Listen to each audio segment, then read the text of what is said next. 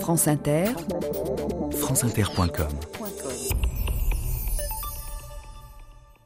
Bonjour, aujourd'hui 221 avant Jésus-Christ, Qin Shi Huangdi devenait le premier empereur de Chine.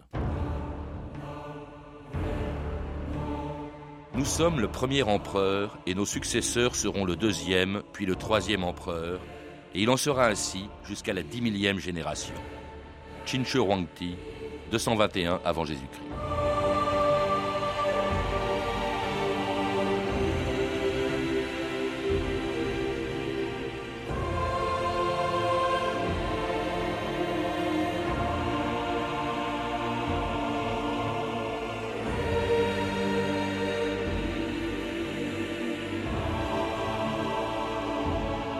2000 ans d'histoire.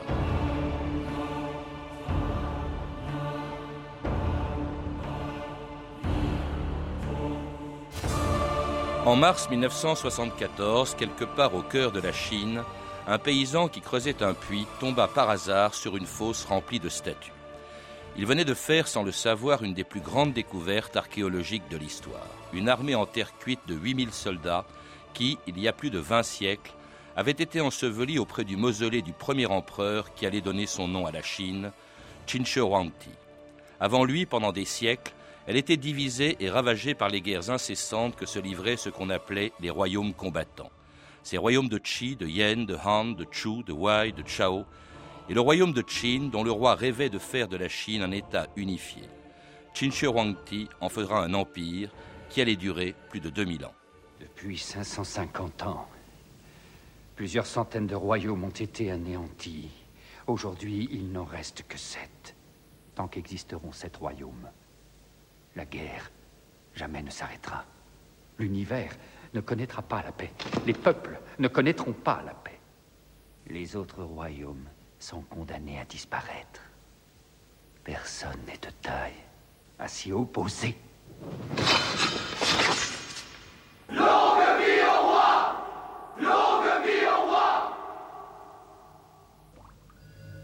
Général Wang. Ordonne. Détruit. Ciao.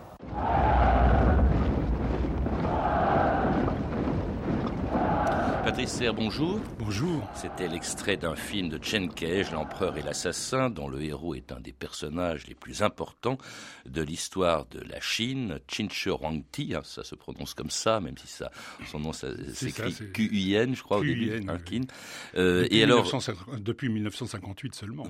Et un personnage auquel vous venez vous-même de consacrer une bande dessinée très bien documentée sur cet homme qui a non seulement euh, unifié la Chine pour la première fois, mais qui, était, qui fut aussi, il faut le rappeler, le bâtisseur de la Grande Muraille et de ce mausolée euh, extraordinaire auprès euh, duquel on a découvert il y a 30 ans euh, cette armée de terre cuite qui est aujourd'hui avec la Grande Muraille, je crois, un des monuments les plus visités de Chine et, même du monde, et d'une Chine qui n'existait pas avant cet empereur. C'était ce qu'on appelait les royaumes combattants. Alors, elle existait sans exister, c'est-à-dire qu'en fait, il y avait des espèces de, de royaumes suzerains euh, qui se sont succédés. Euh, le dernier en date, enfin, le dernier avant euh, l'empereur Qin, c'était le royaume de Chu. qui était devenu complètement exsangue. Et puis Qin, le, père, le père réel, enfin le père officiel donc de, de Qin Shi a annexé tout simplement Chu et donc est devenu ipso facto le suzerain des autres, euh, évidemment, des autres euh, royaumes qui ne, qui ne voulaient pas, évidemment. Donc ça a été une guerre incessante qui a duré un demi-millénaire. Et c'est pas une petite guerre, c'est pas des petites choses sporadiques, c'était vraiment une véritable guerre. Et c'est pour ça que la plupart de ces, euh, de ces royaumes s'entouraient de murailles. La, muraille de, Chine, finalement, elle est née de cette idée-là, de, de, ces petits bouts de muraille qu'on a raboutés euh, pour en faire une grande. Et alors elle est née, cette Chine, qui ne s'appelle pas encore tout à fait comme ça, elle est née de ce royaume de Qin, justement, euh, dont le futur Qin Shi Huangdi va prendre la tête va devenir le roi en, 246 euh, avant Jésus-Christ. Il a 13 ans. La capitale, c'est Xi'an. Hein, qui oui, c'est à côté de Xi'an, c'est Xiangang. Et alors donc, il a 13 ans. Évidemment, à 13 ans, on ne gouverne pas la Chine. Enfin, on ne gouverne pas le royaume de Chine. Alors, euh, en fait, euh, il avait, il avait un, protecteur, enfin plutôt son père avait un protecteur, etc., qui est devenu le Premier ministre et qui est en même temps devenu son tuteur. Et on a de bonnes euh, raisons de penser qu'en réalité, c'était son père biologique. Le fameux Luboué, qui est un ancien marchand, mais c'est un marchand, disons, une espèce de super milliardaire. du temps des royaumes combattants, il avait euh, des, palais dans chacune des capitales des royaumes ennemis. Mhm. Et il pouvait commercer d'un royaume à l'autre, notamment euh, des chevaux, mais pas seulement. Il y avait aussi euh, les trésors, le jade, etc., les, les, vrais. Il a fait fortune, finalement, grâce à ce petit roi. C'est lui, d'ailleurs, qui l'a mis en selle, parce que sa, paternité, sa légitimité est douteuse. Vous dites vous-même qu'il était sans doute, justement, le fils de Luboué, de ce marchand colossal. C'est lui aussi qui va initier ce roi de Chine qui s'appelle Cheng, hein, c'est pas encore Qin oui, il prendra ce nom plus tard, euh, qui va l'initier et qui va l'initier au pouvoir et un pouvoir très autoritaire, dites-vous, euh, Patrice Serre, euh, qui s'inspirait de ce qu'on appelait les légistes. Alors les légistes, en chinois c'est le fakia, c'est-à-dire l'école des lois. Euh, c'est une des écoles euh, de, philosophie euh, qui avait cours à ce, moment-là. Donc, c'est né en même temps que le confucianisme, le moïsme, le taoïsme, les, écoles yin-yang, etc. Il y avait aussi cette école des, des lois, qui venait d'ailleurs d'une branche du confucianisme en réalité. et c'était en fait au départ toute une, euh, toutes ces, tous, ces, tous ces gens étaient en fait des stratèges. Et en fait, ils se vendaient à l'État le plus offrant, euh, évidemment, contre l'autre. Et puis, en fait, ce sont devenus des théories. Et ces théories, alors... Un peu des Machiavel chinois, en ah, quelque sorte. oui, oui, qui ont enseigné aux princes comment gouverner. Comment, comment, gouverner? Alors, il y avait évidemment les écoles qui étaient plutôt défensives, d'autres qui étaient plutôt offensives. Les, les moïstes, par exemple, étaient une école de défense. Et, euh, et, et évidemment, ces gens, euh, ces gens ont commencé à réfléchir de façon complètement théorique et ont abouti à une idée que la loi, une fois édictée, devenait intangible. Même celui qui l'avait édictée devait lui obéir. Et c'est exactement ce qui s'est passé. C'est-à-dire que l'empereur en question, euh, par exemple, subissait sa propre loi. C'est-à-dire que, et alors évidemment, comme il avait une tendance à l'implacabilité, ça, allait très bien. Alors implacable, tous ces rois euh, de, ce qui deviendra l'empire de Chine le sont. Ils sont également sans scrupules, comme ce roi de Yen justement, qui en 227 envoyait à Xi'an un émissaire pour euh, justement assassiner le roi de Chine. il était chargé, un émissaire qui était chargé d'offrir au roi la tête coupée d'un de ses euh, ennemis, et ainsi qu'une carte du royaume de Yen, à l'intérieur de laquelle l'assassin avait caché un poignard. Les envoyés du royaume de Yen apportent respectueusement une carte à Sa Majesté le roi. Longue vie au roi Longue vie au roi Comment t'appelles-tu? Jinke, Majesté La tête du général Félon. L'as-tu apporté? La voici Daigne regarder. Voici. C'est la carte du royaume de Yen. Irrigué de fleuves nombreux, fertiles et prospères. Déroulons jusqu'au bout. Cela ressemble à certaines des plus riches provinces de Tsin.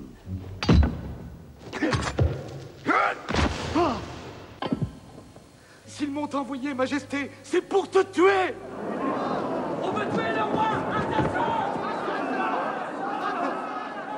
et c'est une des scènes les plus impressionnantes du film de Chenkesh. D'ailleurs, ça s'appelle L'Empereur et l'Assassin. C'est un peu le coup de, ce film. Euh, cette, tentative d'assassinat a échoué, mais elle était dirigée par un des rois qui se sentait menacé peut-être par le roi de Chine. Alors oui, il l'était complètement. Euh, il était même carrément euh, deux ans plus tard, son, son, royaume, disparaîtra. mais une chose assez étonnante, c'est voir la stratégie, par exemple, justement, pour pouvoir approcher le roi. Donc le, le général Félon là, en question, euh, s'était réfugié, réfugié dans l'état de Yen, était donc l'invité du prince Dan, le, roi, le roi de Yen. Et euh, malheureusement, euh, évidemment, il voulait, il voulait évidemment la mort du futur Qin, et évidemment le roi de, Yen aussi. Et il y avait, on avait trouvé un assassin capable de le faire, mais comment pourrait-il approcher le roi? Et il y a une seule solution, et c'est le général lui-même qui, s'est lui-même tranché la tête. Euh, qui donc on apportait la, la, tête, donc on pouvait approcher suffisamment le roi pour pouvoir le poignarder. Quoi. Alors ça a échoué, hein, le roi s'est défendu. Oui, tout simplement parce que sa manche a, été s'est déchirée. Et, et l'assassin était évidemment sans doute écartelé. C'est un homme très brutal, ce Qin Shi Huangdi, hein, ce futur euh, empereur de Chine, euh, d'abord il a déjà entre-temps éliminé son protecteur, son père euh, sans doute, hein, Buei, le régent, il l'a mis de côte sur la touche, il va même éliminer sa mère, la mettre de côté. Oui, oui, mais, il va même jusqu'à lui enlever son nom dans l'histoire, c'est-à-dire qu'on n'a jamais su le nom de sa, mère, parce que de tous les textes, ça a été enlevé c'est assez, euh, c'est une, chose assez étonnante. Alors il faut le rappeler, vous le dites, Patrice Serre, c'est parce que sa mère euh, avait eu un amant. Euh, cet amant était un pseudo unique qui était rentré justement à la cour de la reine mère, essentiellement parce qu'elle avait un grand appétit sexuel. elle, cet amant lui a donné deux enfants. Par conséquent, les deux tout en restant le chef des eunuques. Oui. et, et, surtout deux enfants qui sont forcément les deux demi-frères de Huangdi, si bien que menacé euh, dans sa légitimité. Et menacé par le grand eunuque lui-même, qui voulait justement prendre la place de. et il va les faire assassiner. Bien sûr. Hein? C'est assez terrible. il les a cousus dans un sac de cuir et battus à mort et jetés dans le fleuve. il, était hanté par les complots. Hein. Oui, oui, oui, oui. Il, portait une armure sans arrêt. Euh, il était, euh, oui, oui. Et, quand il a construit ses palais euh, de plus en plus extraordinaires, il n'habitait jamais dans la même pièce. donc, il y avait plus de 1000 pièces dans un, de ses palais. Enfin, c'était quelque chose d'inimaginable. Et, et, en plus de ça, il y avait les souterrains qui, qui, communiquaient, etc. Et à cette époque-là, il n'est encore que le roi de Chine, mais il va devenir empereur grâce à la conquête des royaumes euh, avec lesquels donc il va construire ce premier empire de Chine. Chine et les autres royaumes, toutes choses sous le ciel aussi loin que porte le regard, formeront un seul empire. Tous ceux qui vivent sous la voûte céleste en seront les sujets. Sur cet empire-là régnera un seul monarque. Un sage et bienveillant monarque. Ce monarque les sept royaumes une fois unifiés, étendra sa protection au monde entier.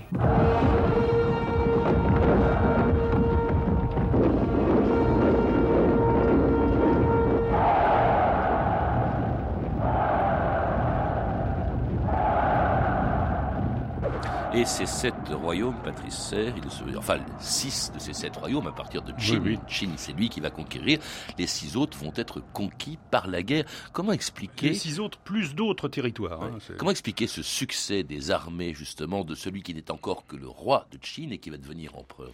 Bah, D'abord, euh, il hérite finalement d'un royaume euh, qui est en fait la Prusse de, de, l'époque.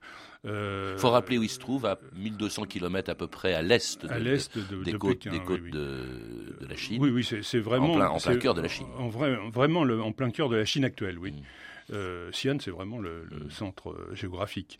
Euh, et c'est assez étonnant parce que effectivement, ce, grand, ce, grand royaume, qui est quand même l'un des plus, des plus importants territorialement, a aussi une armée qui a déjà plus d'un siècle de tradition. Et c'est une armée et puis en même temps tout un, tout un matériel de guerre tout à fait étonnant.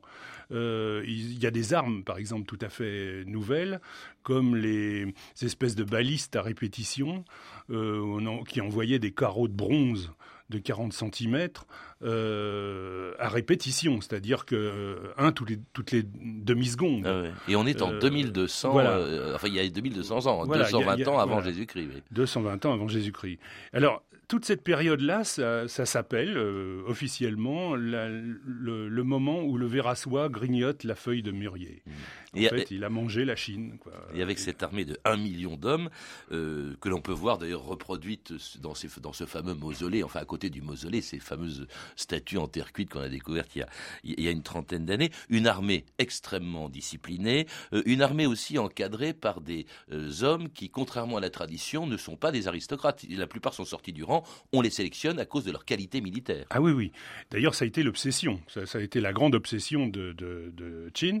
Pendant toute sa, toute sa vie, il a essayé d'éliminer toute noblesse et de remplacer la, noblesse par une méritocratie. Mmh. Alors ça a commencé dans l'armée, bien entendu, et ensuite ça s'est un petit peu euh, étendu euh, vers les comptables, et puis ensuite ça a été vraiment euh, une méritocratie littéraire, enfin un système d'examen, etc.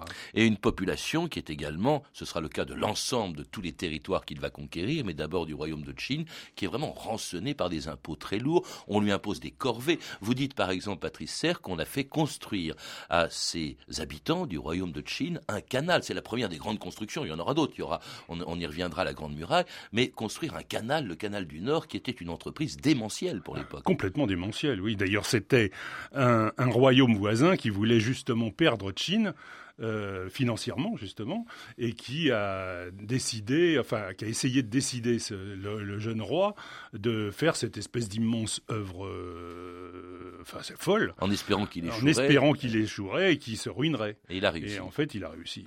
Et il a réussi alors aussi donc à conquérir les uns après les autres tous ces royaumes combattants. Euh, et en 221, c'est chose faite, ça a duré 9 ans, des guerres très dures, très violentes. En 221, donc il prend le nom de Qing Shi Huangdi, Hein, ça veut dire premier empereur Auguste, hein, c'est ça C'est ça, premier Auguste empereur, oui, c'est enfin Auguste, oui, c'est une, une, traduction bizarre, oui. Et donc c'était en 221 avant Jésus-Christ. Déroulez Plaise à Sa Majesté cette carte d'un empire unifié. Toutes les terres seront divisées en provinces, gouvernées par des hommes de bien. Et partout pousseront le blé et le millet le peuple connaîtra la paix et la prospérité. Des routes rejoindront les frontières. Au loin s'étendra une grande muraille qui protégera nos sujets et nos villages des chevaux des barbares. Je ferai ériger une stèle de pierre sur le montagne et une autre sur le rivage de la mer pour commémorer l'unification du monde.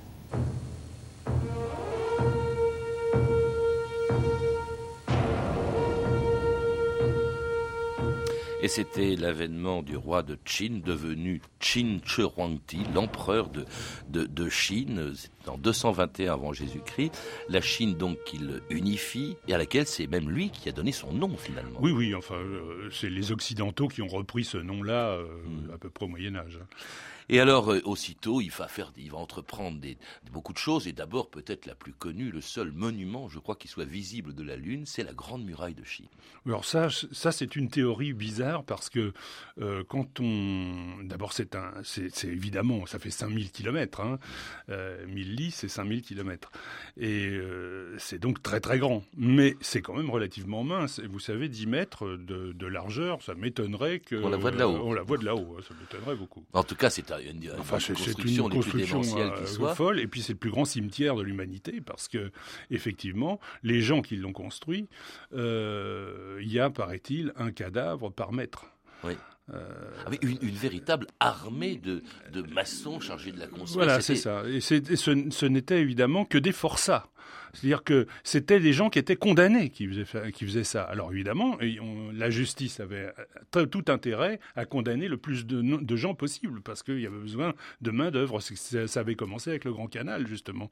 Puis ensuite avec les routes, où ça a été vraiment ce, système. Il s'agissait en fait de protéger la Chine de, de, menaces permanentes d'invasion venues du Nord, je crois appeler les Xiongnu, c'est ça? Les Xiongnu qui sont les Huns. Les Huns, que nous avons connus sous ce nom. Et qui passaient leur temps à essayer d'envahir justement cette Chine que euh, Qin Shi venait Et puis qui était gouvernée par un, par un système tout à fait curieux, un système chamanique. C'est-à-dire à cette époque-là, la, le, grand camp des, des Huns était en fait une, une femme, une vieille femme, qui était en fait une, une, une chamane et euh, elle prenait ses décisions en état second et c'était donc complètement imprévisible. Alors, autre entreprise démentielle, euh, on est encore une fois il y a 2200 ans, hein, euh, c'est un réseau routier extraordinaire de routes surélevées, pour pas qu'il soit inondé, à de la trois hauteur voies. d'une pique.